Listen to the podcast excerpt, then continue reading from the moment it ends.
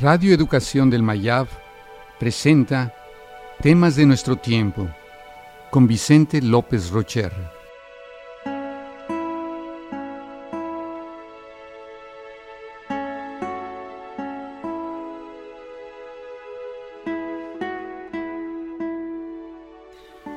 Propiedades emergentes.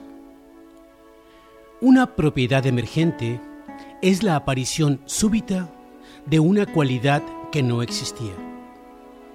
El hidrógeno y el oxígeno, como entidades separadas, renuncian a su individualidad y forman una propiedad emergente, el agua. La ciencia intenta establecer los principios que gobiernan la forma en que surgen las nuevas propiedades de la realidad. La realidad está compuesta de partes que interactúan a múltiples niveles.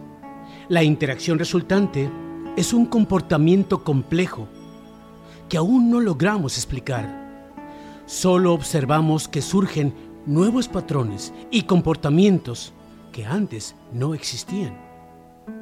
Aunque la teoría de lo emergente aún no puede explicar los pasos intermedios, se observan transiciones de fase, en virtud de las cuales los sistemas se comportan en forma totalmente distinta a su estado previo.